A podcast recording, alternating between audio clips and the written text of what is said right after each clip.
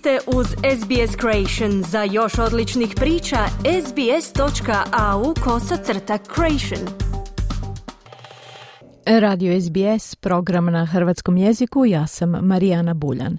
Slijede sada vijesti iz Hrvatske. Hrvatska do lipnja mora potrošiti europski novac za obnovu Banovine.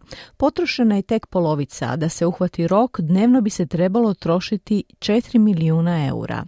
I ove subote su muškarci na trgovima hrvatskih gradova molili za čedno odjevanje žena. Najavljeni su i pro-life marševi u 12 hrvatskih gradova. Iz Zagreba se javlja Siniša Bogdanić.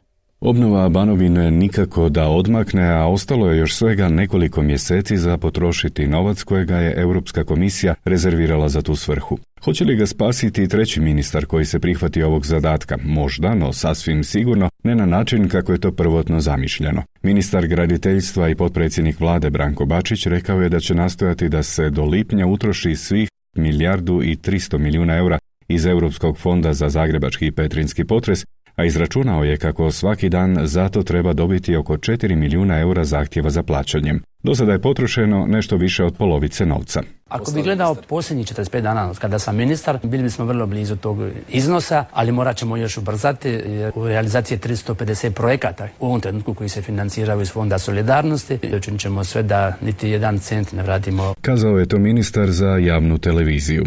Dakle, ono što se namjenski ne potroši vratit će se Europskoj uniji. Zapreke su brojne, ponajviše administrativne prirode, a na to se dodala inflacija pa i hrvatska neefikasna administracija. Sustav se nekoliko puta reorganizirao, no većih rezultata za sada nema. Ministar dio novca, koji je očito bio namijenjen za osiguravanje trajnog smještaja, namjerava preliti u privremeni, ali kvalitetniji od ovog kojega sada stradalnici imaju. Bačić je naglasio kako je cilj do zime 6258 građana koji su u 2419 kontejnera preseliti ili u njihove obnovljene, to jest novosagrađene kuće ili u neki drugi primjereni smještaj.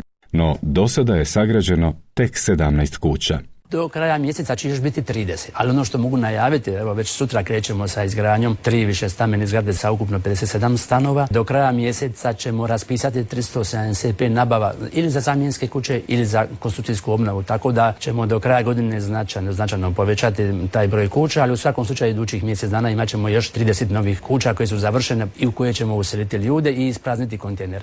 Istaknuo je da je izniman interes građana za samoobnovu, te da su informirani o svim pogodnostima. Svakome tko se odluči za samoobnovu u startu će na njegov račun biti isplaćen cjelokupan iznos za projekt, izvođača i nadzor, te uz to njegovu koordinaciju oko 25.000 kuna, to jest oko 3.300 eura, rekao je Bačić, te istaknuo da se radi o javnom novcu koji se mora namjenski trošiti. Tek kada nadzorni inženjer potpiše svaki račun, slijedi isplata. Sugrađani će sami izabrati projektante, izvođača, nadzornog inženjera, kazao je ministar. Podsjetimo Petrinju i Banovinu je serija razornih potresa pogodila u zadnjim danima 2020. godine, a Hrvatska novac za obnovu, kažemo to još jednom, treba potrošiti do lipnja.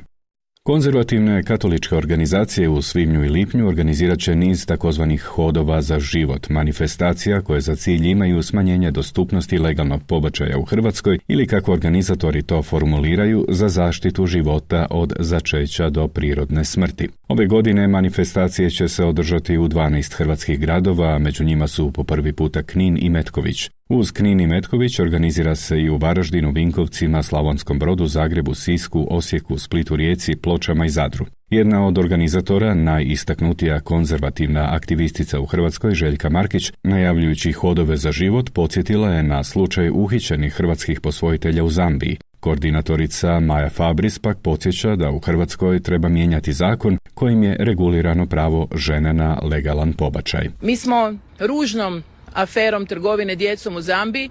Na neki način ta nas je afera podsjetila iznijela je na svjetlo dana jednu jako dobru stvar.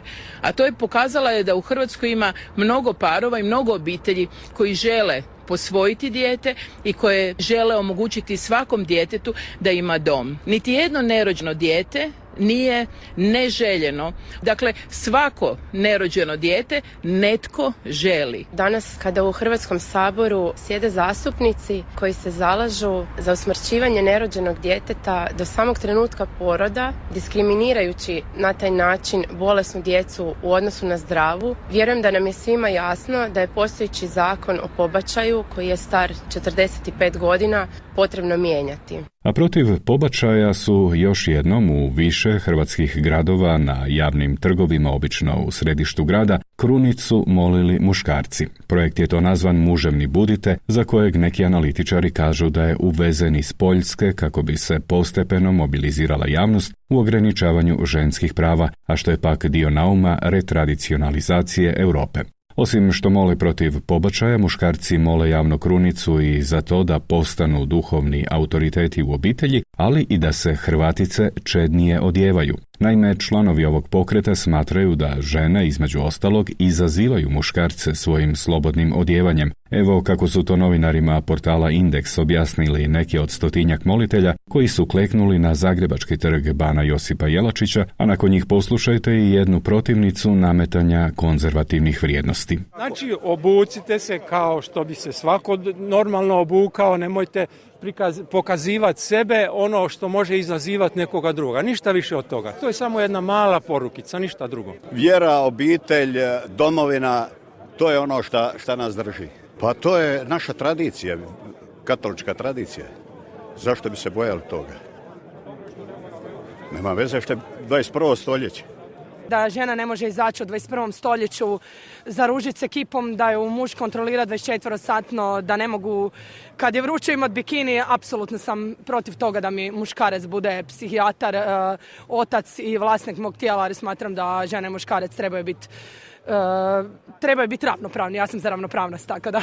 Moliteljima su se na javnom trgu suprotstavili mirni prosvjednici, doduše manji broj njih od svega dvadesetak ili tridesetak osoba predvođeni umjetnicom Arijanom Lekić-Fridrih. Naime, kako se molitve odvijaju svake prve subote u mjesecu, ovo je bila i četvrta protuintervencija nazvana Tiha Misa, gdje su prosvjednici transparentima i izjavama medijima podsjetili na diskriminaciju žena, opresivni aktivizam katoličke crkve i alarmantan broj žena koje u Hrvatskoj godišnje ubiju njihovi partneri i najbliži rođaci. Arijana Lekić-Fridrih. Pa već četvrti mjesec za redom se održava tiha misa, to je poruka protiv patrijarhata i protiv ovog za što se ovi muškarci trenutno mole. ovaj puta simbolički, budući da je treći mjesec, bliže se i 8. mart, u prvom redu stoje umjetnice, E, umjetnice su u konačnici ovu vrstu otpora i pokrenuli. Činilo nam se da je prigodno da pokažemo da umjetnice i imaju glas i tekako mogu pokrenuti otpor i dovesti do promjena a e, naša poruka je naravno poruka pijeteta svim ubijenim i silovanim ženama protekle godine i svih godina do sad. Protuprosjedu su se pridružili potpredsjednica SDP-a i Hrvatskog sabora Sabina Glasovac, politička tajnica SDP-a Mirela Ahmetović te eurozastupnik Predrag Fred Matić. Po ko koji put e, naglašavam da nemamo, nitko ko se ovdje okupio nema ništa protiv molitve, međutim ono što ja znam o molitvi, moli se za mir, ljubav, oprost, milosrđe, to ti ljudi tamo ne rade. Pa bilo bi čak i dobro da se mole za smanjenje inflacije, da nas HDZ više ne krade, ali moliti se protiv toga da djevojke nose minice, da gulaš mora biti u podne na ručku, da žene upravljaju usisavačem kao Formulom 1, to je stvarno degutantno i to nije za 21. stoljeće. Onaj koji ih je tamo okupio, vrlo je rezolutan, čak je i pretnju izrazio, tako mi Boga, e tako mu Boga neće to napraviti i nisam ga vidio 91.